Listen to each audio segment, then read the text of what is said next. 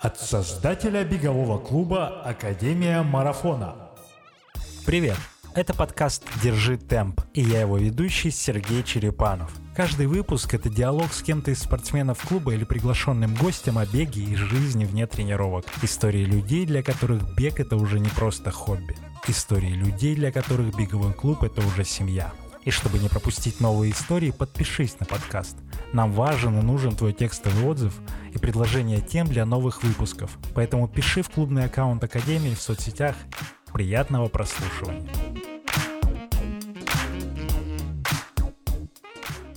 Я Миша Насекин, я врач-реаниматолог, э, бегун с уже 22-летним стажем. Ну, ассоциировать себя как члена такого прям ярого члена беговой тусовки э, я бы не стал, но те, кто меня знает, те меня знают, те, кому меня не знают, тот узнает, если будет необходимо. Но, надеюсь, не, не с профессиональной стороны.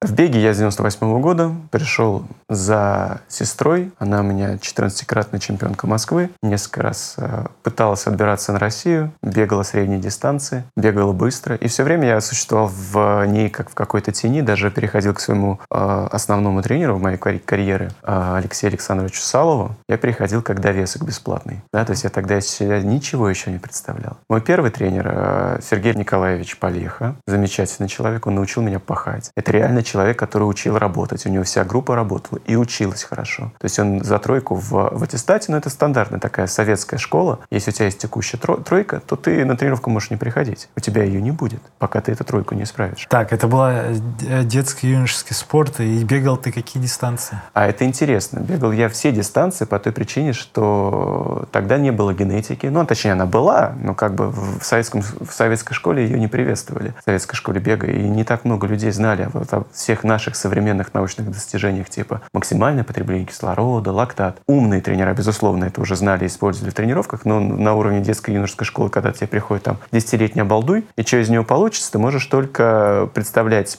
по виду его родителей, да, то есть если родители высокие, скорее всего, ребенок тоже будет высокий. Если родители толстенькие, скорее всего, ребенок тоже будет толстенький. Как врач могу прокомментировать, что это, конечно, связано с образом жизни. Если родители толстенькие, они при этом будут тренироваться, они будут, они останутся слегка склонными к полноте, но они будут такие нормальные, поджарые, накачанные товарищи. Он на меня посмотри, я склонен к полноте. Так со стороны и не скажешь. Соответственно, как происходил отбор в детских и юношеских школах э, по дистанциям? Всю группу новичков ставили бежать там 100 метров, 200 метров. То есть спринт классический. Ага. У кого получалось, тот оставался на... Ну, это так Сергей Николаевич делал. А те так и оставались на коротких дистанциях. А те, у кого не получалось, бежали следующее соревнование 400 метров. У меня остановка произошла на 800 метрах, и впоследствии это стала моя любимая дистанция, 800 метров, километр. Я просто обожал эти дистанции. Их называют не просто так шахматами на дорожке. Потому что особенно в манеже. Нигде у тебя простор воли 400 метров круг. А как... Или шоссе. В шоссе вообще нет тактики. То есть как бы беги, пока бежится, главное в темп попасть. А, а вот 800 метров, бег по кругу,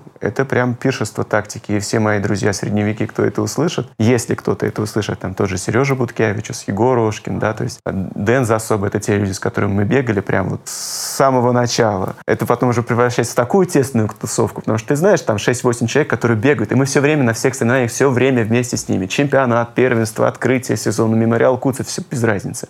Все равно бежим вместе. Но Ошкин сейчас также и на пробегах не пропускает ни один забег. И Егор, бегает без привет, футболки. Да. Это главная известная медийная личность наша. Егор, привет тебе. А, так, 800 метров, и э, будучи школьником, потом в университете, докуда ты добегался? Ну, я бегал очень плавно, прекрасно понимал, что мечтал, что стану когда-нибудь там олимпийским чемпионом. Ну, кто плохо тот солдат, который не мечтает стать генералом. А тем более вдохновившись Барзаковским. Тем более это было времена Барзаковского. Первая золотая олимпийская медаль там с незапамятных времен. Первый приличный средневик, э, который на международном уровне представлял Россию. Э, извините, Юрий Колдин, там, Рамиль Редкулов, эти фамилии тебе точно не знакомы, но это тоже достаточно сильные бегуны были. А со времен Андрея Логинова, со времен э, Олимпиады там 80-х, вот, вот всех незапамятных времен перестройка как-то прошла совсем плачевно для нашего спорта. И когда вдруг выходит молодой парень, там, 17 лет и бежит э, рубль 43, 800, а потом на, ставит рекорд России на рубль 42, то есть это просто нереальные цифры. Сейчас в России так никто не бегает. Сейчас в России, ну, кто пробежит минуту 46, это прям, ну, герой дня. Ну, Холмогоров, 1.45. Ну, и, то есть, положа лапу на сердце, да, там пол Кении так пробегут. Так, ну ладно, и, и чего ты вдохновился? И... Ну, это, это было красиво. Если ты смотрел финал 2004 Ой, года, ну, это, да. было, это была классика от э, нашего, теперь, по-моему, президент Федерации легкой атлетики или главный тренер? Главный тренер. Он главный тренер Федерации легкой атлетики. А, я даже отчество Юру Бартаковского не знаю, к сожалению. Юрий Михайлович. Может, Может быть. А, но это был так, так, такой всплеск эмоций, так, такой, такой адреналин, и поэтому это сильно прибавило популярности в беге популярности и популярности среднему бегу. Добегался я невысоко, добегался я до кандидата мастера спорта, мне там только секунды не хватило до мастера, но я в эту секунду упирался. Это очень знакомо многим профессионалам, не только в беге, в плавании. Когда ты упираешься в какую-то цифру, вот у меня эта цифра была 1,52, 1,53. То есть, ну, сравните, 1,42, 1,52. Да, то есть это 10 секунд, казалось бы. На, на, на шоссе это вообще как бы не те кроссовки одел. А на дорожке на 800 метров это ну прям это целая жизнь. Это 50 метров минимум. Это целая жизнь. Я имел удовольствие бегать два раза с Барзаковским. Я познал, что такое элитный бег. Потому что, знаешь, вот у меня, помню, перед глазами сейчас стоит забег э, какой-то рождественский кубок, мы тысячу бежали. Выходим в забеге бежим с, Барза, с Барзаковским, как раз с Риткуловым, и я не помню, кто-то еще был. А из нас, из молодежи, был такой еще Женя Шпильчук, сейчас он пилот, он особо, по-моему, не бегает. Ну, а тогда его только привезли в, в Москву. Ну, такая есть практика, что сильных спортсменов с России привозят в Москву под, под московские университеты, под московскую зарплату и так далее. Все там выступают за Москву. Даже если ты посмотришь официальные чемпионатные эти сводки, там Москва, Уральский, Москва, это двойной зачет идет, соответственно, там два тренера, ну, так и такая вот фишка. Чисто московских бегунов-то, ну, они есть, но есть но еще все которые... трансферами привозили. Да, да, да. Ты, ты у нас открыватель в любительском беге трансферов. а это уже давно до тебя открыто, еще во времена Союза это так, все было. Ага. И, в общем, представляешь, вот, ну, ты бегал ты еще, ты знаешь, что там все развивается очень динамично. И ты выходишь, первые 200, бежишь быстро, классно, широко размашешься, там 27-28 секунд, кстати, не помню уже, неважно. И ты бежишь первым, думаешь, фига себе, Барзаковский сдал. Я, ну, знаешь, конечно, мысли такие проносятся в башке. Да какой он сдал? 27 был, 26 лет. Думаешь, Барзаковский сдал, он где-то там сзади, вместе они со старой элитой. И вот мы с Женей Шпильчаком сейчас определяем, сейчас тема будет, сейчас начнем раскатывать. Второй круг бежишь, все, нормально, держим. Начинается третий круг, и вся старая гвардия так, от тебя как от стоячего, знаешь, так, помаха, пом, помахав ручкой и хвостиком на прощание. Вот это вот прямая, вот ты 400 закрываешь, ну там 5 же кругов, да, 400 закрываешь, выходишь с виража, вот это вот прямая, 150. пятая прямая. Да какая 150? Там 70 метров прямая. А, это манеж. Финиш. Это а. манеж. И они тебя, эти 70 метров, они тебе 30 привозят за, эти, за эту прямую. И ты понимаешь, что ну не дорос, ну не дорос еще. Это, это очень красиво, это очень хорошо ставит э, на место сознания, потому что нигде, как в спорте, нет такой прямой связи. Что ты вложил, то ты получил. Только, наверное, в спорте это есть. Финансовые рынки, ну как бы вообще от тебя это не зависит. Ты можешь там что-то попытаться предугадать, но в основном это гадание на кофейной жгуще, как по мне. Медицина это тоже самая точная наука после богословия. Ты все делаешь правильно, но не получается. Так же, как и статистика. А до чего добегался в плане не только результатов, может быть, какие-то достижения были там в Москве? Кроме травм? Кроме травм, да. И когда ты принял решение, что стоит э, все-таки уйти в образование, или не ты принимал даже решение, или оно как родителями было? Да, ну изначально даже не рассматривалось. Я еще раз говорю, я надеялся, стремился. Но когда ты бегаешь 5 э, лет примерно на одно и то же время, ну, что греха понимал, что... 1,52, 1,54, я бегал там года три. Я никогда не принимал допинг, и у меня тренер был категорическим противником допинга. Я тоже не понимал, зачем это делать. Если принимать допинг на уровне кандидата мастера спорта, ну, а что дальше делать? Ага. Как бы, когда ты будешь... Потому что, еще раз говорю, 10 секунд — это разрыв, который допингом не съешь. Понял. То есть это, это огромный разрыв. Это разрыв данных, это разрыв подхода, это разрыв, я не знаю, образа жизни. Всего вот этого в купе совокупности. Потому что у нас есть легендарные бегуны в России. Их почему-то не так... Они не на таком слуху, как, э, извини, Искандер да, как, э, как Едгаров, да, у нас есть Андрей Фарносов. Это тот человек, который бегает на протяжении там 15-20 лет, бегает на высоченном уровне, готовит, тренирует. Я не знаю, как ему это удается. Я приходил в спорт, он уже был звездой. Я уходил, он еще был звездой. То есть вся моя спортивная жизнь прошла, подра... вот она вместила, моя маленькая в его большую. Угу. И ты с ним общаешься, но это потрясающий, эрудированный, классный человек. Шабунин Вячеслав. Это вообще легенда. То есть я, я знаю, что я тебе, наверное, о нем тысячу раз рассказывал.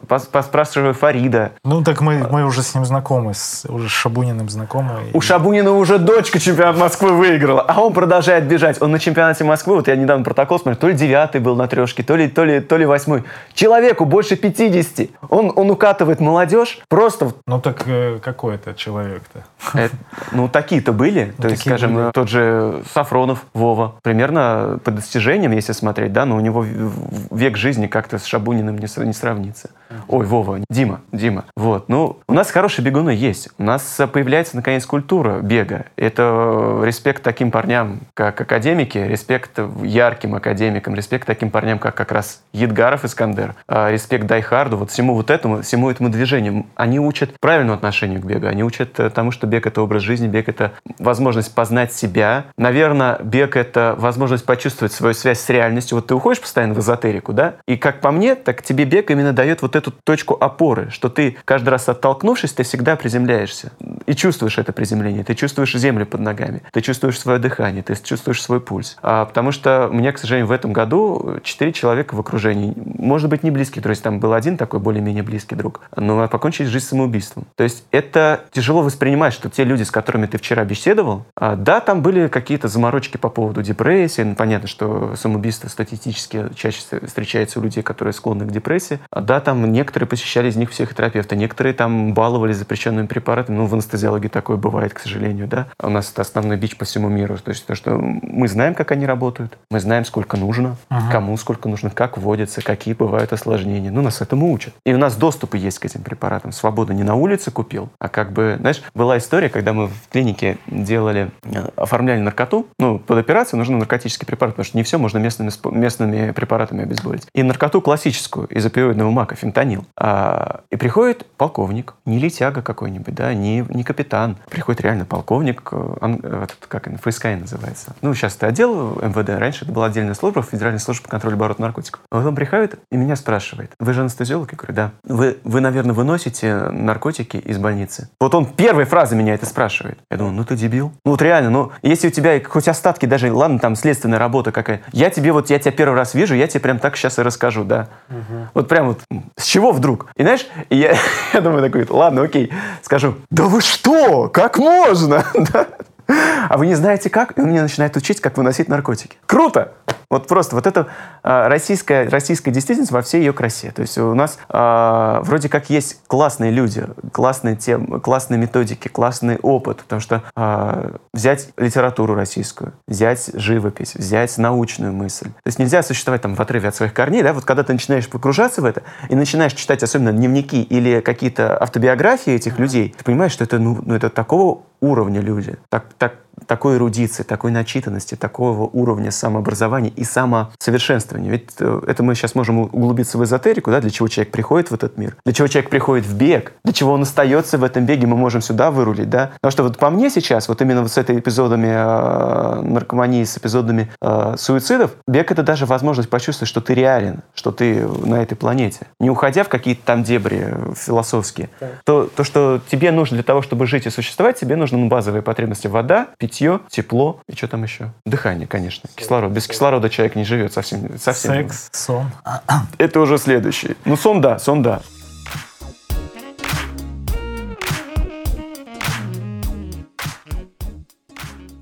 Хорошо, давай вернемся. Ты говорил про вот про медицину. Как ты вот как как ты принял решение вообще заниматься тем, чем ты сейчас занимаешься? Это какая-то родительская тема была. Я же был спорт все равно по большей части, но ты понимал, что ты не будешь профессиональным уже дальше атлетом, каким-то выдающимся. Ты же занимался детским и юношеским спортом. Ты же это прекрасно понимаешь. Вот этого перехода, что тебе говорят, вот вот тебе корочка, ты теперь профессионал. Этого нет. Ты бегаешь, как и как и бегал. А потом ты принимаешь решение, когда тебе подходит вопрос, либо тренера менять, либо там выбирать какого-то другого тренера. У меня это произошло говорю, я пошел довеском в, в сторону э, сестры, и второй тренер мой первый научил пахать, реально пахать. Я там в 12 лет делал работать 20 по 400, э, по, по минуте 0,4, то есть это пипец был, я, я в легкие выплевывал. Uh-huh. А потом я такие в 20 не делал работы.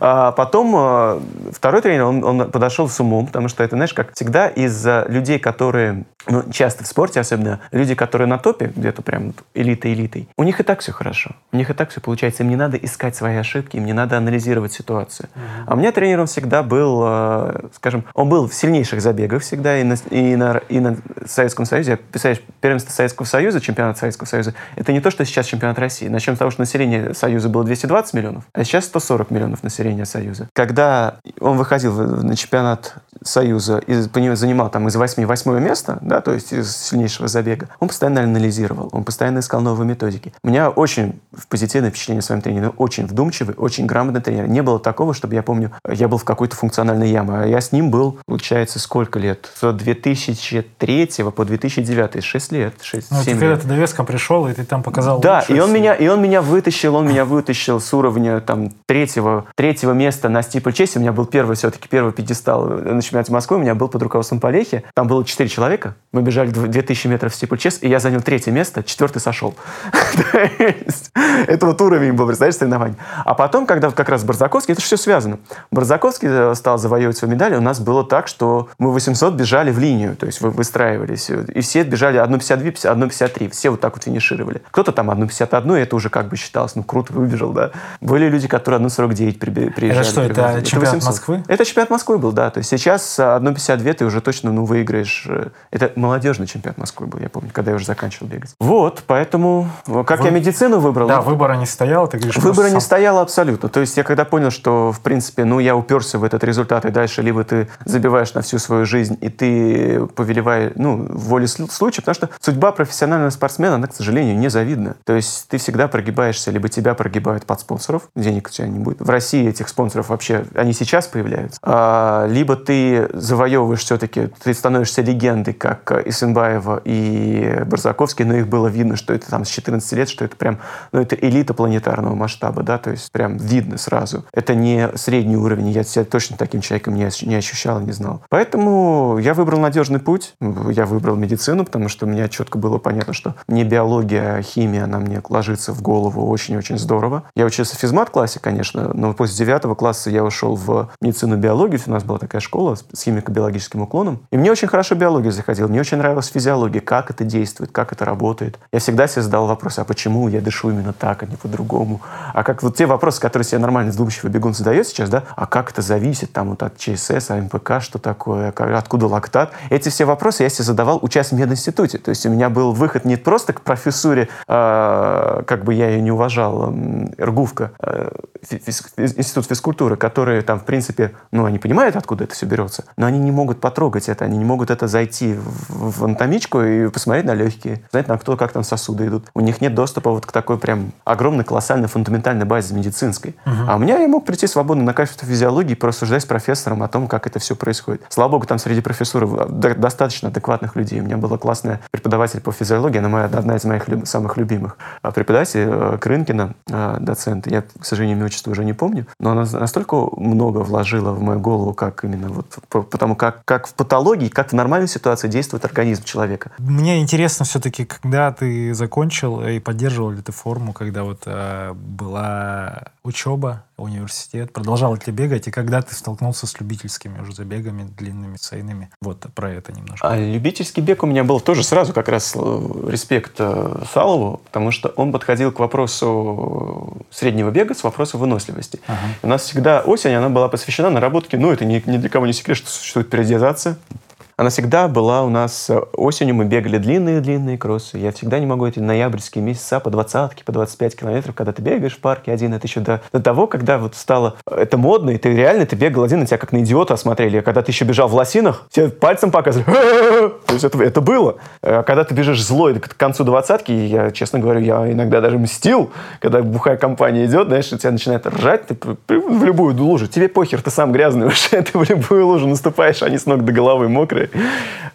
И кто тебя может... Какие года были? Это был год, сейчас скажу, 2006, наверное. То есть институт я весь тоже бегал. Я весь, у меня есть даже фотка как раз после забега с Барзаковским, где я бледнющий после сессии, вот такие синяки под глазами. Э, то есть я весь институт тоже бегал.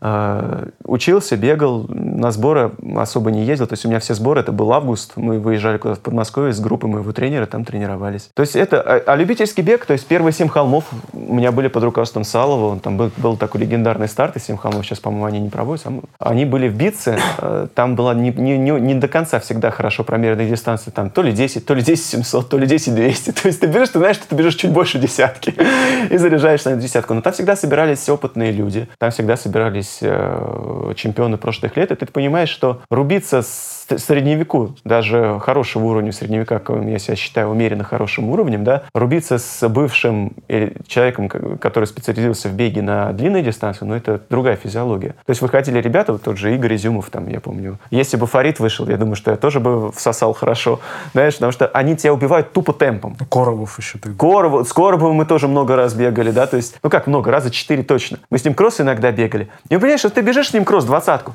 он бежит, покуривает, дышит, ржет над тобой, а я рядом бегу, как лось, прыгаю, он еще говорит, хватит прыгать, хватит прыгать, хватит прыгать, да, то есть... Даже тогда ему сколько там, 40 уже было? Да, то есть он, ну, он тогда выходил, умывал очень быстро, то есть мы с ним, помню, Муранские холмы бежали, мне тренер говорил, вот ты с Лехой продержись. Мы с ним темп, темпы несколько раз бегали в стади, на стадионе, когда Корбов, он уже сам тренировался, он так физически числился в группе у Осипова, а тренировался, я помню, что он сам приезжал на стадион поделать работки. Иногда мы так лет, о, в выходные совпадали по субботам. И Саныч тоже подгадывал такую же работу. Саныч — это Алексей Александрович Саныч. У него прозвище такое. И Саныч тоже подгадывал такие же работы, чтобы мы с ним могли вместе бежать их с Коробом. Потому что у меня в группе ну, не было того человека, с кем, с кем я мог бежать. Это тоже большая проблема, когда ты бегаешь один. Но это напрягает тяжелую работу бежать одному. Когда ты бежишь... Вот по Олехе мы бегали с Олегом Емельяновым. Он бывший акробат, сейчас он где-то там в этом в спорте тоже, в Министерстве спорта там заседает. Вот мы с ним бегали. А у Салва такого не было человека, с кем, с кем я можно бегать. Алька бегала с пацанами. Там были пацаны послабее вот она с ними бегала. А, у, меня, у меня был Кайс, э, легендарная личность, если кто-то сейчас будет слушать из э, наших древних бегунов тусовки беговой, Эсибар Кайс Мохаммедович, сейчас в МГУ тренер. Это легендарный человек. Он настолько талантливый, дико талантливый просто. То есть он мог пропасть на полтора года, вот реально пропал, нет человека. Ему тренер звонит, ты где Кайс? Кайс трубку не берет. Пропал человек. Ну, бросил, не пришел. Потом приходит через полтора года, на первой тренировке, то есть мы бежим темп, я бегу восьмерку, он бежит четверку и сходит, да, потому что все, не может. Причем там не напряжная восьмерка, это там не, не подводка к соревнованиям какая-то, это просто там ноябрьский темповый бег как бы исходит. А, а через, через три месяца он выходит по треху и фигачит 8.20. Понимаешь, вот, вот, вот такой человек был Кайс. Он мог бежать 800 а, метров в, в манеже, а, бежать, сейчас скажу, не, не совру, по-моему, сколько он, 54 начал. 54 секунды начал первые 400 метров, и потом сходит за 100 метров до финиша, везя всем 100 метров. Ну ты, блин, да иди пешком, ты уже чемпион Москвы на Россию отобрался с таким временем. Нет, это реальный, это реальный случай. То есть это, понимаешь, это, он, он очень талантливый был. Но, соответственно, на него тоже нельзя было положиться, потому что он то есть, то нет, тренировки с ним делать. А гру- группы не было, ты там бегал как придется тоже? А, группы как таковой не было. Тогда мы, мы в основном встречались. Я себя мотивировал тем, что в момент тяжелых тренировок я, у меня в манеже тренировался у другого тренера Дэн Засоба. Я не знаю, знаешь ты его, нет? Он в, в, в про-тренере сейчас тренирует. А, Егор его точно знает Ошкин, потому что, ну, блин, э, это человек, который, по-моему, в 14 лет он Москву, Россию выиграл младшего возраста, и он в 14 лет бежал 2.00 800 метров, или 2.02, ну, что-то в этом роде. Когда мы с Ошкиным бежали 2.08, то есть разрыв 6 секунд, ты представляешь, да? То есть мы, мы с Егором делили второе-третье место, а он был первый с глубоким запасом, то есть был, о, Дэн Засоба. И вот тогда вот он переходил к нам в манеж, пришел, э, тренер его перешел, он, соответственно, вместе с группой перешел. И вот я видел, как он тренируется краем глаза всегда. Я себя этим мотивировал. Я себя мотивировал тем, что я представлял, что... Потому что с Ошкиным мы бегали примерно однотипно все время. Uh-huh. То есть я даже если я болел, я мог прийти на соревнования, посмотреть, как пробежал Егор, и примерно представить, как я бы пробежал. если он болел, он делал то же самое. то есть да, с, с Егором мы бегали одинаково примерно, и, знаешь, это было клево ощущать. Он тоже с физухи подходил стране, я тоже физику люблю, то есть штангу, всю эту ерунду, прыжковую штангу. Я баскетболом уже увлекался еще, поэтому Я очень обожал прыжковую. Uh-huh. Отчасти, наверное, поэтому у меня часть травм моих, а, потому что я на баскетболе часть их получил. Одна самая тупая у меня была травма, я помню, отобрался на чемпионат России. И хорошо отобрался. Там в, по времени, я думаю, я в пятерку бы зашел а, на, на России, на своей возрастной. Пошел, это был 2004 год, я помню, я выпустился из школы в 2003. В 2004 я пришел на, к друзьям на выпускной. И думаю, а дай поиграю в туфлях. Ну, конечно, ну, перед два дня через, через Россию, на Россию уезжать. Думаю, дай поиграю в туфлях в баскетбол. Ну и кому-то на ногу, самая пресловутая травма баскетболиста, за подбором прыгаешь, приземляешься кому-то на ногу, галик переломаешь. Как Саныч орал, ты бы знал. Сломал именно? Сломал, да. Ну, я без, без гипса проходил, но у меня был потерян два месяца тренировки, и, соответственно, на Россию ни на какую не поехал. Саныч орал, как потерпевший. Может быть, и, и хорошо. Слушай, а когда лучшая десятка у тебя была? Это как раз ты, с, когда с Коробовым побегал? Так? Да, да, да. То есть это был почти уже там 2009, наверное, 2008 год, а, когда я уже заканчивал фактически бегать. Ну, я, я примерно представляю, что я закончу институт, закончу бегать. А, и там уже, понимаешь, последние года два накопились уже травмы, все-таки я не, не вешу 55, да, то есть я вешу гораздо больше, мне тяж, тяжело это, техника бега у меня далеко не идеальная. Uh-huh. А, там куча всего. Плюс баскетбол наложил свой отпечаток однозначно, потому что я правый голеностоп там 8 раз травмировал, левый там десятку, то есть постоянно. У меня болели колени, у меня болел ахилл, у меня такая называемая деформация Хадлунда. И, короче, в 2009 году, когда я, у меня родился сын, я закончил институт, логично было. Я в прощальное турне у меня был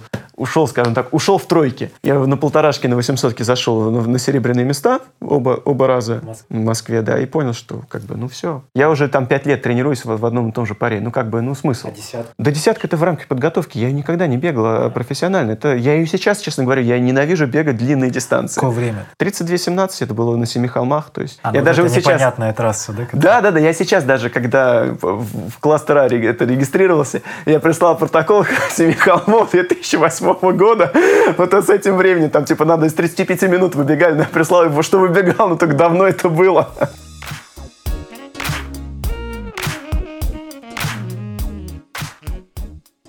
А когда вы с Али познакомились? Познакомились мы с ней достаточно... Вы в одной группе бегали? Да, мы в одной группе бегали. Мы с ней, я сейчас скажу, в пятом, наверное, году познакомились. Мы с ней бегали э, чемпионат. Э, был такой... Были, знаешь, было классно много разных эстафет. А эстафеты очень сильно сближают команды. Даже если ты в разных обществах каких-то тренируешься, в разных тренировках, разные виды спорта. Даже Это была эстафета по МКАДу. Да, в пятом году была эстафета по МКАДу. Ее бежали, ее ехали на лыжероллерах, ее ехали на велике. И, по-моему, даже конькобежцы были на этих, на коньках. Ну, то есть это было было, это было замута часа на два, на два с половиной. Половину МКАДа перекрывали. Но это было красиво, это было очень красиво. Она была лет 10, она длилась. А это смешанная команда? Смешанные команды по округам, да. Ты не были. только бежишь, ты еще ты другой не едет ты, в твоей не команде. ты, да, едет. Понятно, что там в основном решали велогоны и лыжники. От конькобежца и от бегуна, от бегуна особенно там ничего не... Ну, представь, что у тебя две секунды разрыв. Для тебя это как бы... Это, это уже разрыв. А для велосипедиста это старт. Две секунды, да, то есть...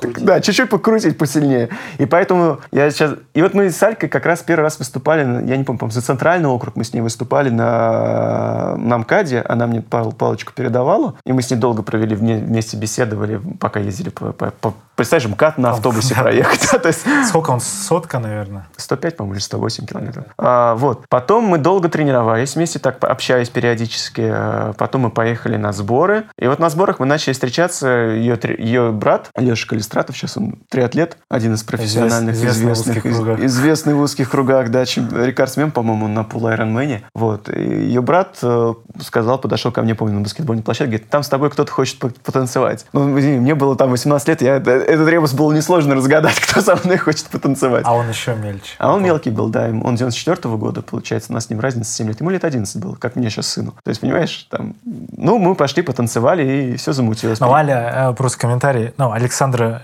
Кирилловна в, в обычной, Калистратова в обычной жизни, да, она тоже бегун на средней дистанции, мастер спорта на 800. И чемпион России на 800 она была. Даже чемпион России. И сейчас она спортивный док э, в клинике экспертных медицинских технологий. Как раз тот человек, это для тех, кто слушает академики или не очень, кто в теме, это тот человек, который в том числе делает тестирование, вот эти спортивные все на дорожке. И вот так, она тоже доктор. А как это получилось, что вы вместе стали Докторами? Да. А, это, я думал, лучше у нее спросить, потому что она мне говорит, что когда я ей сказал, настолько она там была влюблена, да, то есть я тоже был влюблен, а, и она мне говорит, что когда ты мне скажешь, что ты не любишь журналистов, она хотела журналистом. А, да? У нее, у нее, у нее слог потрясающий, она хорошо пишет, она грамотная, а, у нее богатый словарный запас. Но, когда я скажу, что я ненавижу журналистов, у нее, знаешь, такая полярность же, ну, в юношестве полярность свойственна, да, то есть я, я как-то бросил и не заметил. А почему я ненавижу журналистов? Миша Пригара не к тебе, да, то есть потому что, ну, потому что они с ног на голову постоянно все перевирают. Я это, я это реально вижу сейчас в своей работе, когда ты вот, знаешь, вот за, за, за, в погоне за дешевой сенсацией, они реально на такие уловки идут, ты думаешь, ну, ну как, ну так, так нельзя опускаться. Ладно, и, и что, и что? И, в общем, она такая, если ты ненавидишь журналистов, я не буду журналистом, и пошла в мед поступила. Ей было жутко тяжело, ей до сих пор тяжело вот это вот именно классическая медицина. Спорт, он все-таки интересен, спортивная медицина, спортивная физиология, это как все это работает, как, как человеку помочь достичь, достичь того или иного результата, что такое МПК, с чем его едят, откуда лактат, нам эти вопросы уже завязли в зубах, да, откуда, э, откуда все это берется. Но она в этом сама варилась, она это понимает. Она понимает, что лактат 6 можно переварить, что лактат 22 – это уже то, что не переваривается, да, то есть какой бы у тебя мощность не было. Но она на себе это и в том числе Конечно. испытывала. Все. И она потрясающе талантлива в беге, э, это видно и по Лехе, и по, и по ее технике бега, и по Кирилловой технике бега. У них техника бега очень естественная, очень красивая, и она может, не тренируясь, вот сейчас, ну, как, как бы сказать, она почти, ну, как тренируется, ну, три, ну, четыре раза в неделю ну, она выйдет побегать. Без, работ. без работы абсолютно уже лет пять, да, то есть она выходит и бежит там 38 минут для девочки. Ну, как бы, ну, нормально, наверное, да, то есть, да, там мастер спорта, все дела, но она когда она там мастером была уже? Так, хорошо, и, ну, тогда в семью перейдем, а немножко э, про детей. А вы как сейчас, я знаю, что, ну, они все спортивно активные, как минимум. Вы своим примером показываете им, э, как, как двигаться именно, что надо вот физкультура, там, спорт, или, или, или что, или специально заставляете, или они хотят уже это, потому что видят? Но это именно то, для чего, собственно говоря, взрослые люди и тренируются, да, чтобы своим примером показывать э, детям то, что спорт — это, во-первых, это приятно, когда ты доделал тренировку тяжелую, когда ты что-нибудь достиг, когда ты что-то выиграл, когда ты что... Ну, это реально приятно. Это эндорфины такие, которые даже если ты там первенство ЖЭКа выигрываешь, это все равно приятно, да, то есть а, это, во-вторых, это правильное отношение к своему телу. Ты понимаешь, что не всякая боль — это трагедия, да, то есть не всякая травма — это тоже трагедия. Ты понимаешь, как, как, как твой организм вообще работает, как, как дышать, как, как подтягиваться. Ну и в-третьих, это красиво просто, да, то есть, э, да, конечно, они там частично, частично сопротивляются, когда тяжелые тренировки. Сейчас у Сашки у него такой период, что у него пошли, пошли ему 11 лет. Плавание — это ранний вид спорта. Он плывет уже, дай боже, это я, я его сейчас, мы были в Турции, я его не догоняю уже. Просто физически, как он, он плывет нога за ногу, я его физически не догоняю, хотя я плаваю неплохо. То есть не так сказать, что прям топ, но для меня там километр-полтора проплыть, ну это вполне по силам и даже не запыхавшись так нормально. То есть это как темп, темповая тренировка нормально. Он запросто я бегу, плыву в полную, вкручиваю, а он запросто от меня уплывает. То есть это вот профессионализм, это техника. У него прекрасный тренер тоже. И вопрос, вопрос только в, в мотивации, в его мотивации, в самой мотивации. Мотивация, конечно, придет, когда он что-то начнет выигрывать, но у него, понимаешь, у него труднее ситуация. Он не плавно подошел к выигрышам. Вот у меня сначала, я помню, я свою первую победу, я ее помню. Причем это была победа на эстафете какого-то восточного округа, и я выиграл тупо свой этап. Мы даже не эстафету выиграли всю. Я выиграл свой этап среди э, там, мне, это был девятый класс, остальные там были десятиклассники, одиннадцатиклассники. Ну, вспомни, как ты смотришь на, девятом классе на одиннадцатый класс. О, блин, взрослые.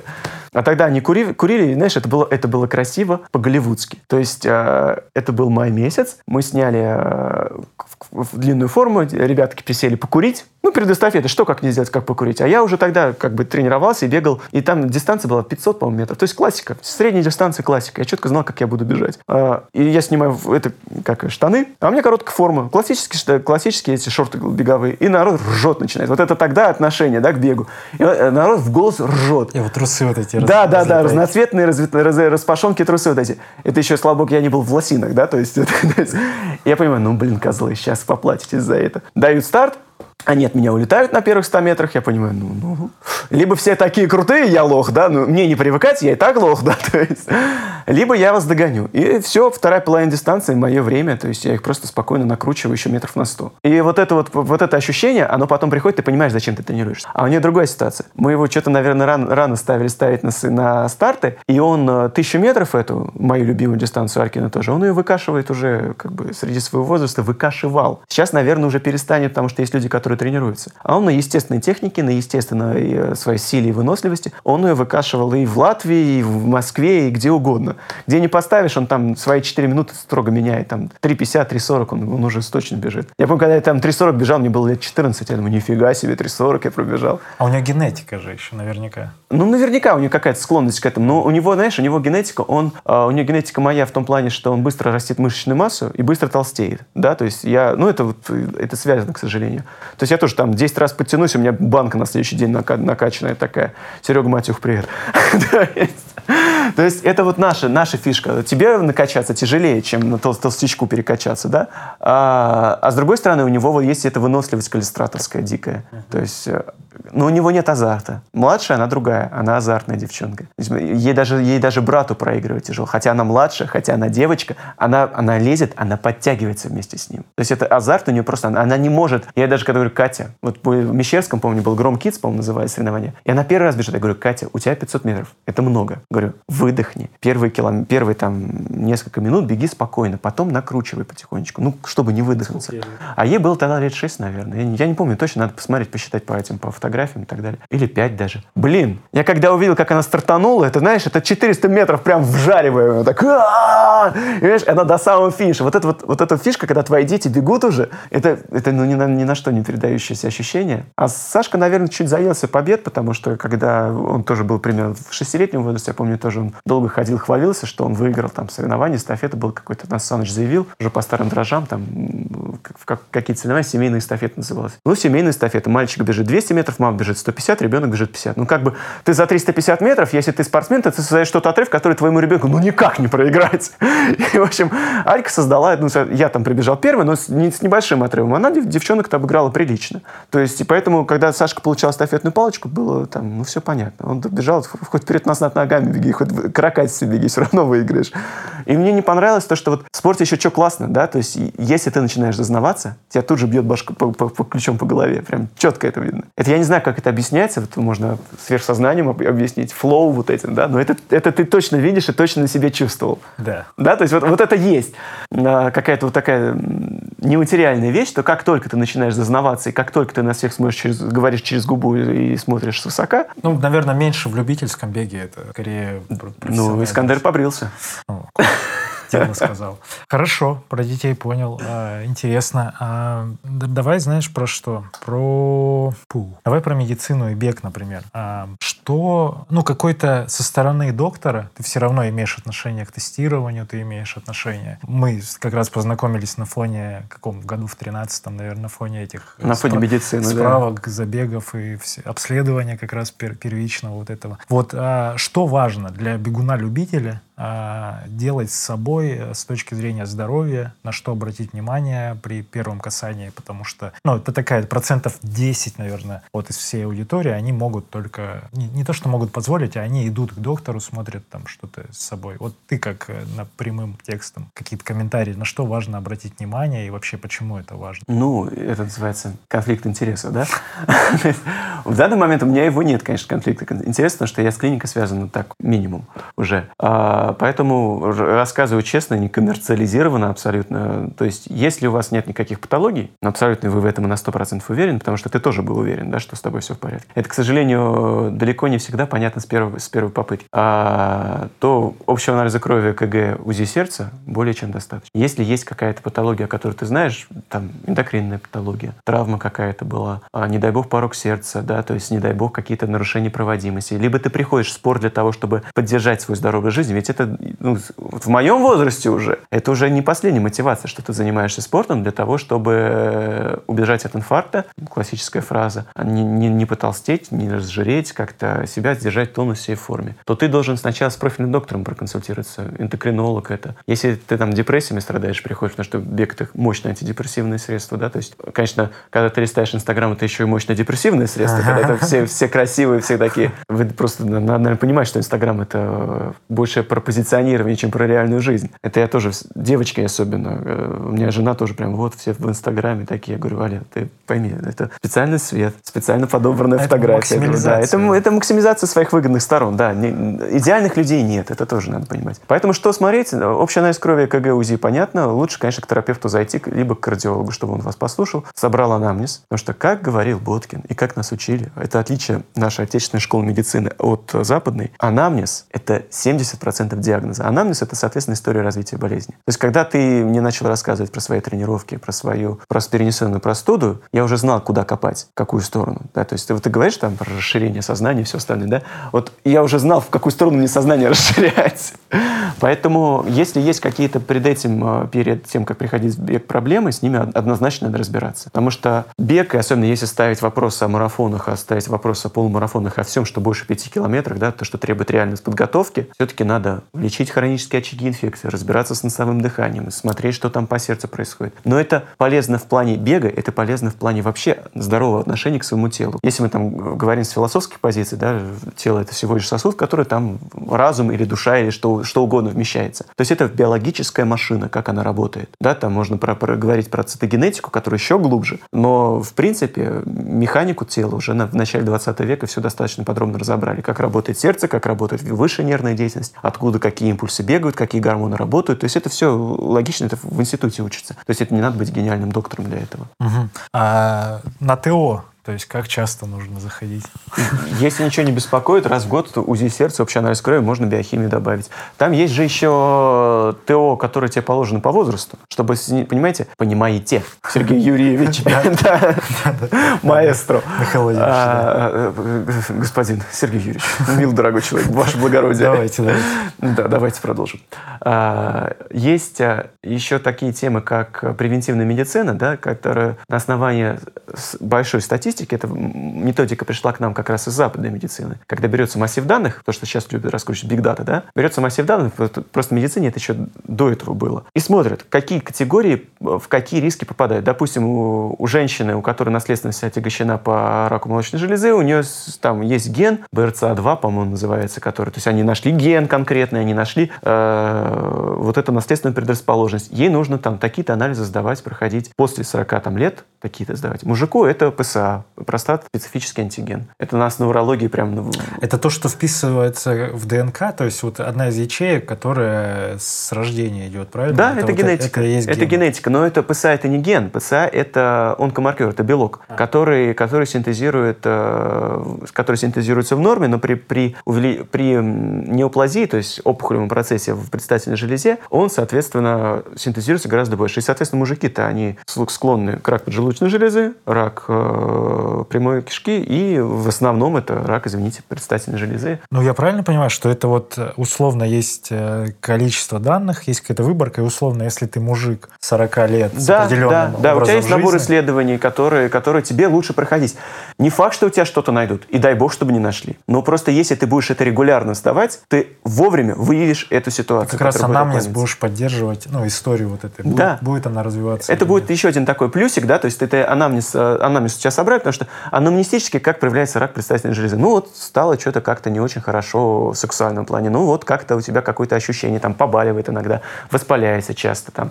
Ну бывает, как бы у кого этого не бывает. Человек, если у человека ничего не болит, значит он мертв, да, то есть как бы логично. У каждого живого человека с утра что-то болит. Просто не каждый дообследован.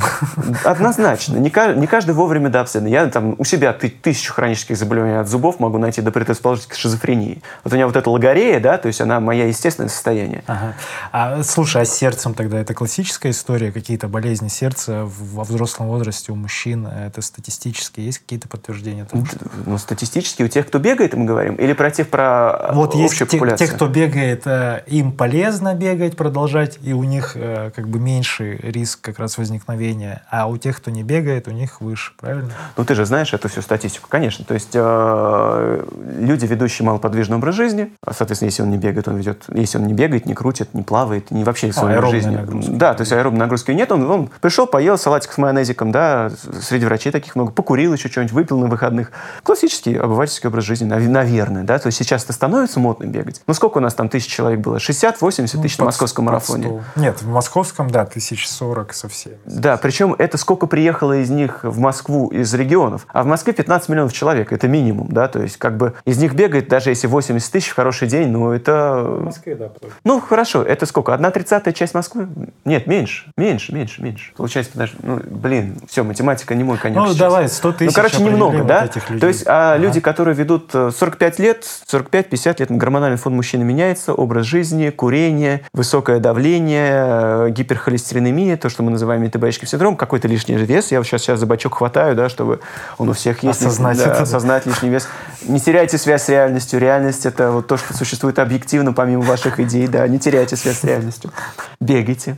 А, ну, статистически доказано, что там риск не просто на проценты, не просто на десятки процентов, он кратно выше. То есть э, сейчас мы с тобой подходим к тому возрасту. Не все же в твоем окружении бегают, не все занимаются спортом, наверняка. Ну, большинство бегает скорее. Ну, есть такие. Ну, кто- у тебя, да, у тебя специфика такая, да. У меня далеко не большинство бегает, даже хотя я в медицине и в беге тоже. Но у меня далеко не большинство людей бегает. И я подхожу к возрасту, когда мне начинаются звонки, Миша, у меня давление высокое, что мне принять? Прими бег в свою жизнь. Возьми свет. Ну, ну, это, конечно, немножечко притянуто за уши, потому что гипертонический криз нужно там ликвидировать как-то, потом уже возвращаться к нормальному образу жизни. И эндокринологи, картиологи в этом хорошо помогают. И бег в этом тоже хорошо помогает. Кстати, касательно вот этих звонков, интересная тема, что э, часто ли тебе э, вот пишут люди вообще, которые с тобой давно не общались, но вот они в моменте, там у них что-то заболело, и тебя как консультативного терапевта Ну, используют. я же при тебе отвечаю на вопросы на эти. Часто, часто. И это, наверное, хорошо, пусть они зададут вопрос мне, чем будут э, слушать на заваленке кого-то, да, то есть я к этому отношусь Ты именно так. То есть, это, да, то есть это сам просвет работы, как это в Союзе называлось. Мне, мне, как бы, если я не владею информацией, я переадресую к тому человеку, который этой информацией владеет. Если я могу диагноз поставить, ну не диагноз, а предположить. То есть диагноз ставить без этого. У меня было сколько? Два дня назад на прошлом дежурстве была госпитализация. Ребенок из восьмилетний, температура, э, живот болит. Приходит папа, говорит, я требую ему выполнить пункцию, пункцию, это лапароскопическую пункцию живота, это аппендицит. Я говорю, я не уверен, что это аппендицит. Я, конечно, реаниматолог, я на себя много не беру, мы как ПТУшники, да, то есть, что вижу, о том пою. У нас посиндромная терапия. Но у меня есть хирург, вот-вот, дежурный, ответственный хирург, 25 лет стажа, он этих животов пересмотрел детских.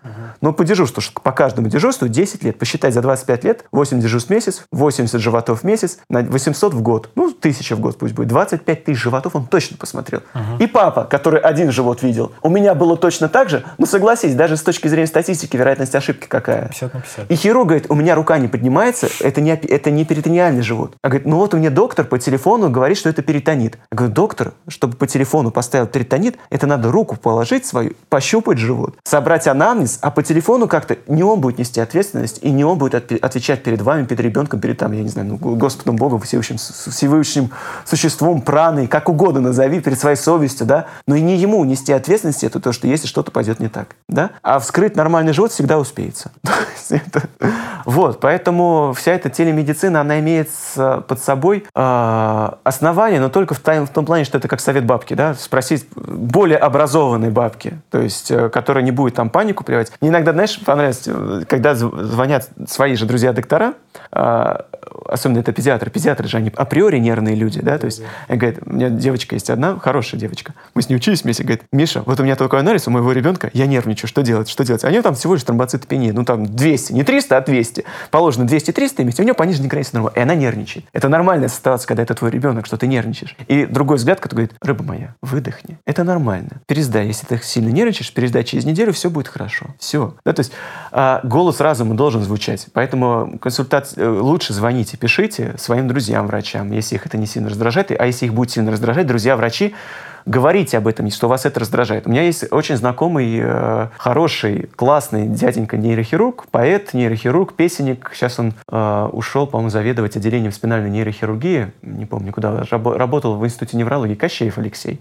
Это известная достаточно личность в либеральных кругах, это известная личность в медийных кругах, его там на эхо зовут и так далее. Хороший очень дядя. Он в Фейсбуке года два назад опубликовал э, правила общения с доктором. Это правила общения с доктором загруженным, прям серьезно загруженным. Я- меня иногда начинает раздражать, когда меня отрывают, вот я непосредственно своими функциональными обязанностями занят, да, то есть, например, в ремзале, либо интубирую кого-то, либо там наркоз провожу, а мне в этот момент звонят и, пи- и пишут срочно там по какому-нибудь, мы обкакались.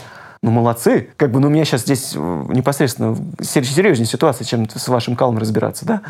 А, это и... друзья или знакомые, да? Иногда бывают знакомые, иногда бывает знакомые знакомых дают телефоны. Ну, то есть э, я к этому отношусь здраво, но просто э, относитесь к этому. Я могу быть чем-то занят тоже, помимо того, что общаться с вами, да. То есть э, если я отвечаю как-то отрывисто, глу, грубо или э, просто по сути, не разжевывая каждый, а говорю, даю направление, просто говорю там, обратитесь к тому-то. Это не значит, что я злой по себе такой. Я, в принципе, человек позитивный, особенно когда выспавшийся. Но это значит, что я просто чем-то занят в этот момент. Ты это прекрасно знаешь, что эти мои нотки прям четко да, видел да. наверняка. То есть это когда э, вот, э, мне плохо удается скрыть раздражение, когда я с клинком в руке там интубирую человека, и у меня звонит телефон. Прям хочется здесь, знаешь, и тебе тоже э, такое напоминание, что, может быть, в этот момент нужно все выключать и как бы абстрагироваться от этих людей, например, а, внешних. Поэтому я всегда говорю, пишите. Можно прочитать Вот найдите пост у Алексея Кощеева, может быть, если он услышит, хотя вряд ли, конечно, он это услышит, ну, может быть, может быть, если как раз послушает э, наша любимая анестезиста Цветкова ли, да, да. да, то есть э, они хорошо общаются, может, она даст ему послушать, потому что это очень замечательный пост, как общаться с доктором, потому что ему пишут часто, он оперирующий хирург спинальный, спины болят у всех, у многих, поэтому у него есть еще классное выражение, когда мы с ним общались, я бы так сильно расстраивался, но мы же, мы же хотим помочь, мы же хотим, знаешь, вот это вот свет, я же несу добро, свет, я же врач, я же врач. Сейчас я к этому тоже спокойнее стал относиться. А вот где-то, когда мы институт закончили, я же врач. И мне ко мне обратились, я вижу грыжу, я знаю, что ее надо оперировать. Леша тоже говорит, что ее надо оперировать. Я ему дал телефон, я дал телефон, личный телефон доктора. То есть это такой степень, такая степень доверия, да, то есть обычно там, ну, если ты хочешь вывести, ты можешь дать телефон клиники, в которой он принимает. Чтобы взять личный телефон доктора, это ты прям, ну, должен с хорошей стороны зайти. То есть это именно мы среди своих только распространяем телефоны докторов, особенно своих, которым мы доверяем. А, я дал телефон доктора, Леша разрешил, я его дал, этот телефон, и она не пошла на операцию. Я думаю, ну как так? Ну там все показания к операции, ну надо оперировать. И Леша, знаешь, такой классный фраз сказал. Ничего, через два года приползет сама. Ну то есть в буквальном смысле приползет, потому что там ноги отнимаются, ты понимаешь? Ну то есть это, конечно, цинично, но ты же ты меня знаешь, я, я же любитель.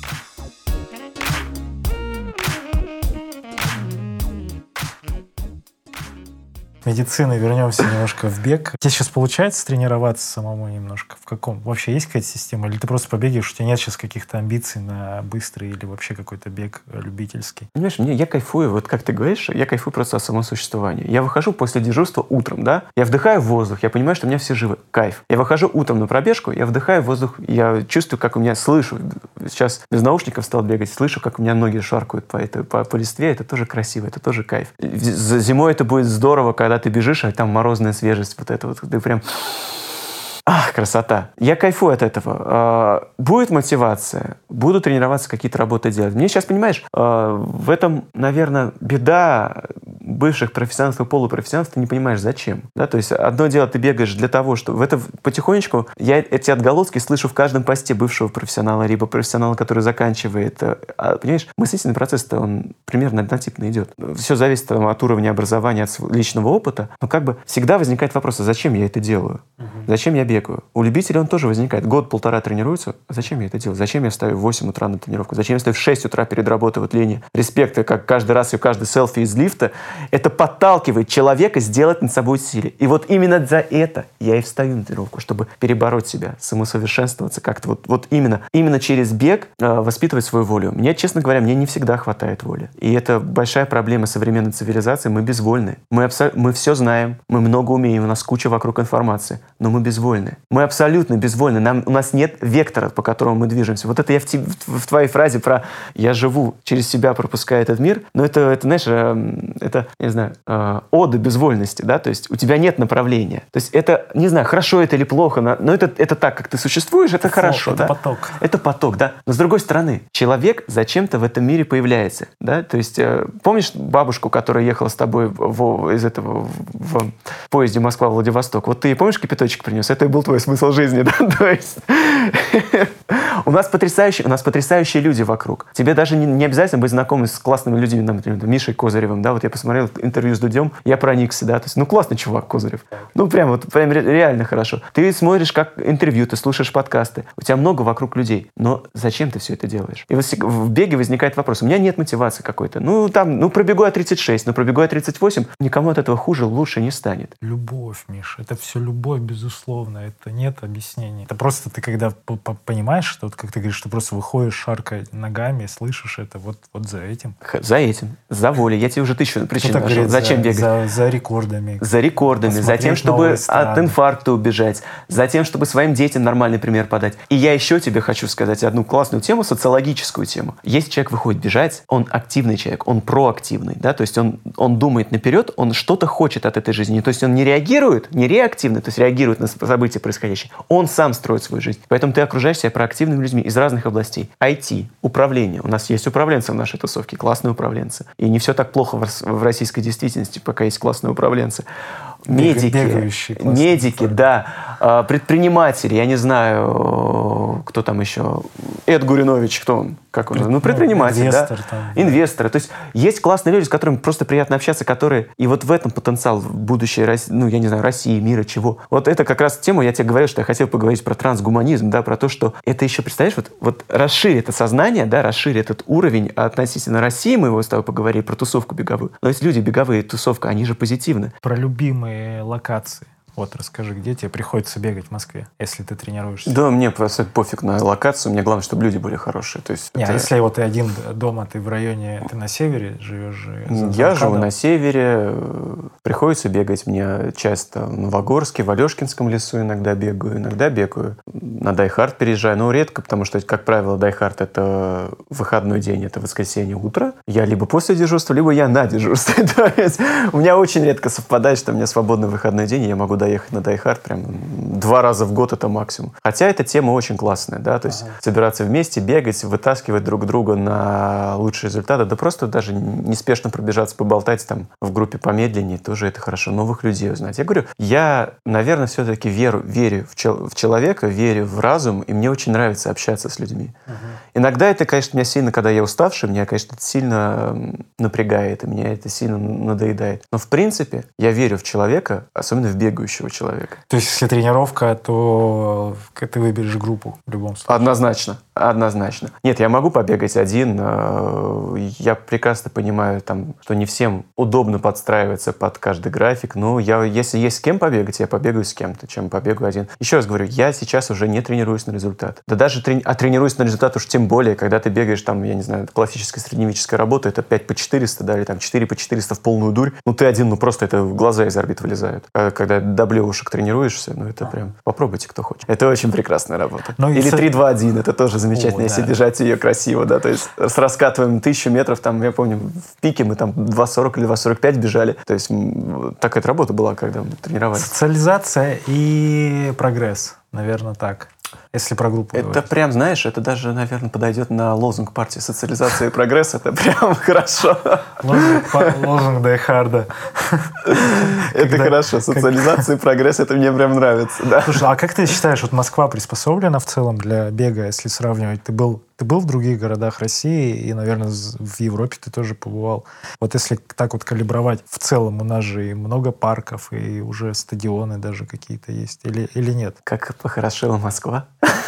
Ну, да не, да просто, ну, вот просто многие говорят, о, там каменные э, улицы и все Нет, ну, в Москве много, в Москве много парков. В Москве есть беговая мека в, в качестве лужников. А Крылатская. Крылатская, опять же, пока. Я бы добавил, да. Пока еще есть, да. Да, конечно, застройка идет, это не может не напрягать. А, есть Измаилский парк, где прекрасно бегать. Там огромное расстояние, там, когда кроссы длинные бегал, когда жил в Восточном округе. В Москве есть где побегать. А, был я в Воронеже. Честно говоря, я не нашел, где там побегать особо. Там есть парк, но это парк вверх-вниз, вверх-вниз, узкие тропинки с обрывами, с корягами. Не очень приятно. Можно, но неприятно, да. То есть ночью туда бы я не побежал. В Москве свободно можно бегать ночью. Вообще без проблем. Выходишь и бежишь. Ну, с точки зрения физики, конечно, не нужно делать так функционально. Это не очень полезно, наверное, ночью бегать. Ну, если у тебя вопрос... биоритмы сдвинуты прям так, у меня бывал, бывал вот когда вот эта эпидемия коронавирусная была, а, я дежурил фактически через день, потому что я в нескольких местах работал. И у меня был, было так, так, что я не мог заснуть ночью. Ну, просто ты не можешь спать ну, ночью, потому что ты ты, уже ну, ты не настроен. в 3 утра, условно, ты там в 12 можешь побегать. В час я бегал. В час бегал? Я в час бегал, замкнул маршрут от Сходнинской по, по каналу и обратно туда. Десятка получилось. Но это тоже свой такой опыт. Представляешь, это такой сюрреализм такой красивый. Ты бежишь, ночь, это еще эпидемия, ограничений ни с, ни с кого не снято. Это мне, ты знаешь, э, остановит тебя милиционер какой-нибудь. Я в коммунарке работаю. Ха! Сразу, знаешь, такой от- отшатывается. То есть ни- никто тебя не останавливал. Ну, тем более ночью кому-то там опасен. Да. И ты знаешь, ездят только полицейские патрули и скорой помощи. Все, больше никого на улице. Ну, это сюр, сюр такой немножко. дикий сюр. Еще Это, в ночи. это май месяц, апрель-май, это прям Да, хорошо. Расскажи тогда еще вот такой, э, да, прогресс и социализация. Прогресс это и надо за- социализация. запишите. это да, будет это- в хедере э, выпуска. Э, про, ну понятно, что советы никому давать э, не надо и не хочется. Ну вот твой комментарий э, себе же куда-то в, прошлое, например, относительно спорта. Вот когда ты уже перешел эту границу, отказался от, от профессионального спорта, продолжать, э, ну какая, какой-то совет себе, чтобы ты сейчас с текущим опытом сказал себе тому. А, Лечить травмы на ранних этапах. То есть не бегать через боль, а лечить травмы. То есть это однозначно. Э, Я даже никогда любителем бегал, а вот фактически очень много людей заканчивают бегать профессионально именно из-за травм. В моем случае это была деформация Хадлунда, это шип на пяточной косточке, который при каждой при каждой тяжелой работе, при работе в горку, он мне натирал ахилл. Так получилось, что у меня ахилл разорвался на три четверти. Я потом смотрел на ПМРТ, и мне доктор говорит, наш Александр Козлов, хороший доктор, я ему очень сильно доверяю, потому что он классно смотрит МРТ. Говорит, Миш, ты, говорит, рисковал на днях порвать ахилл. Прям до конца. И я три года восстанавливался после этой травмы. И беговая матерь Рита Турбалама, ей, по-моему, тот же самый диагноз поставили Хадлунда. И я так погуглил, там народа много с Хадлундом ушло. А что бы тогда вот э, нужно было сделать, чтобы этого не, не- до того не доводить?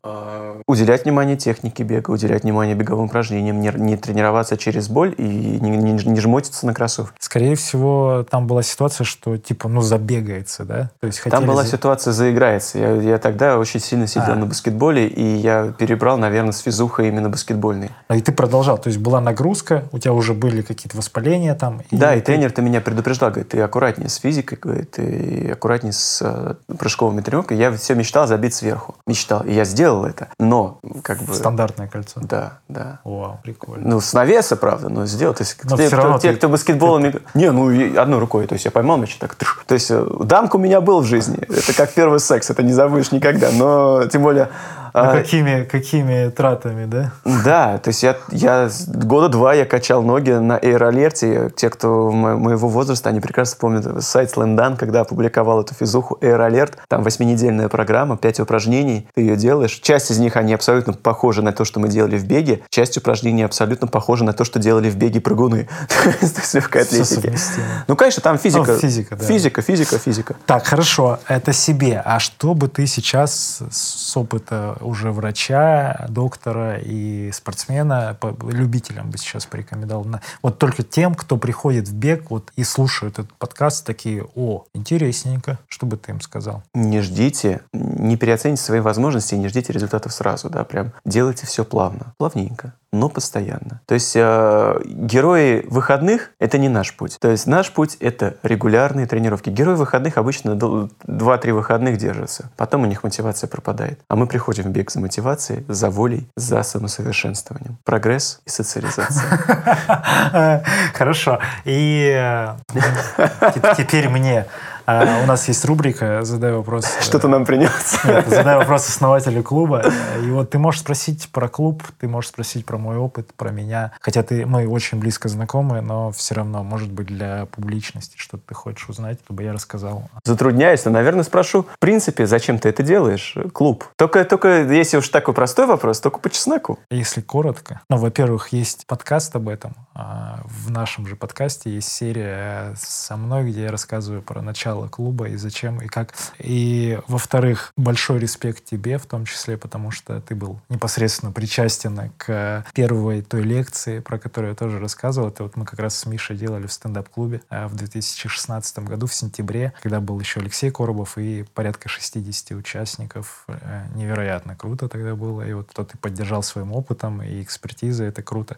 А в-третьих, возможно, сейчас я понял э, предназначение, что вдохновлять людей. И я вижу, как каждый человек в клубе, он меняется при, ну там, в перспективе через какое-то время меняется его отношение к спорту, к жизни, к, к себе, к телу, к своему, к какие мысли меняются. И это все, это все вдохновляет меня тоже продолжать это делать. Вот. Шикарный ответ. Поддерживай своих академиков, они у тебя лапы. Лапочки все. Благодарю, Миш, что ты есть. И благодарю и за будем подкаст. есть. Да, и можешь передать в конце привет кому-нибудь, кто, кто услышит. Или кого, кого бы ты хотел услышать в этом выпуске, ой, в, в этом подкасте. Слушай, я бы, наверное, хотел, ну, можно не беговую тусовку только. Ну, Нам бег... же надо расширять свои, свои ряды. Я бы хотел здесь слышать, э, наверное, тех, кого можно заманить в бег, нормальных, адекватных, хороших людей. Да. Бегунов. Вот это было бы интересно, да, чтобы расширять вот именно вот э, из интересных людей бегунов. А может быть, э, какие-то тренировки с ними проводить открытые, да, вот не бегунов. Ну, смотри, Легков вернулся. А, он, правда, не уходил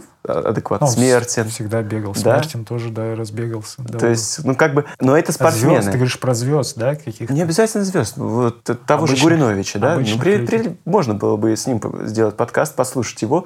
И, я не знаю, бегает он сейчас, нет? Сейчас, наверное, реже. Ну, вот, то есть, понимаешь, надо поддерживать не только, э, не только там за счет новых территорий увеличиваться, да, а поддерживать огонь в тех, кто уже бегает. Или Потому только что... начинает. Или только начинает, или продолжает, или там год, год, понимаешь, разочарование-то оно приходит. Оно приходит, когда ты мы, я как профессионал это все давно проходил, да, когда ты вот приходишь, он, взять того же Серегу Матюху, да, а, я помню года три назад, ну как бы, ну Серега, ну Серега и Серега, да, а сейчас он бежит и хорошо бежит, я понимаю, что я ему в подметке сейчас в темпе бега не гожусь, в принципе. Это, конечно, бьет, э, неофита бьет по самолюбию очень жестко, да, когда тебя обгоняет тот, кто когда-то еще тебя не обгонял. Но когда ты приходишь с этой с профессиональной точки зрения, ты понимаешь, он тебя обгоняет не, не потому что, а благодаря тому, что он сделал на тренировках. Да, да. То есть он просто больше в тебя вложился. То есть с него надо брать пример. Это респектовый чувак. Он молодец. Вдохновляться. Вдохновляться, да. То есть не, не обижайтесь, когда кто-то вас обгоняет. Ну как бы, как на это можно обижаться? Ну ты молодец, обгоняешь. Ну, главное, чтобы человек, который тебя обгоняет, потом не, знаешь, не понтился. То есть в этом плане мне очень близка позиция Паши Адышкина, да, то есть, ну, он ну, обгоняет много кого. Ну, как бы он с ним абсолютно можно адекватно общаться. Это если ты бежишь на 5 минут, а если ты бежишь там на 3 минуты. Километр, я имею в виду. Хороший парень. Хороший Может, парень. Паша можно, кстати, пригласить. Я не знаю, был он у тебя, нет? Нет, но он доедет. Ну, вот Паша Адышкин, кого еще можно назвать-то? Ошкина надо пригласить? А, надо, он внесет свою безумную лепту в это. Хорошо. Нет, там, там много есть ребят. Соколова можешь пригласить, он там такая товарищ тоже неоднозначный, да, то есть любит поговорить. Можно пригласить э, тренеров, с Фаридом побеседовать. С Фаридом будет. С Осиповым, опять же. Сергей можно. Салова, Шабунина можешь позвать. Очень классный выпуск, я тебе прям вангую, получится с Фариком, с Варносовым старшим. Хорошо прям, если тебе удастся на него выйти, э, я не знаю, про где он живет сейчас в Кислом или здесь, но прям шикарный будет выпуск однозначно. Потому что ему есть что рассказать. У него, понимаешь, я не представляю, их же два брата, и я не представляю, как он это делает. Вот второй брат, он, знаешь, он более приземленный, там видно, как он это делает. А как делает это Андрей, как он бежит так быстро, и так долго, вот это непонятно. Это просто, ну, прям... И как у него воспитанники его бегут тоже так красиво и быстро. Знаешь, это ну, там потрясающий красивый бег. Если ты посмотришь, как он бежит, это прям очень красиво. И об этом в следующих выпусках. Подкаст «Держи темп». Михаил Насекин, Сергей Черепанов. Услышимся.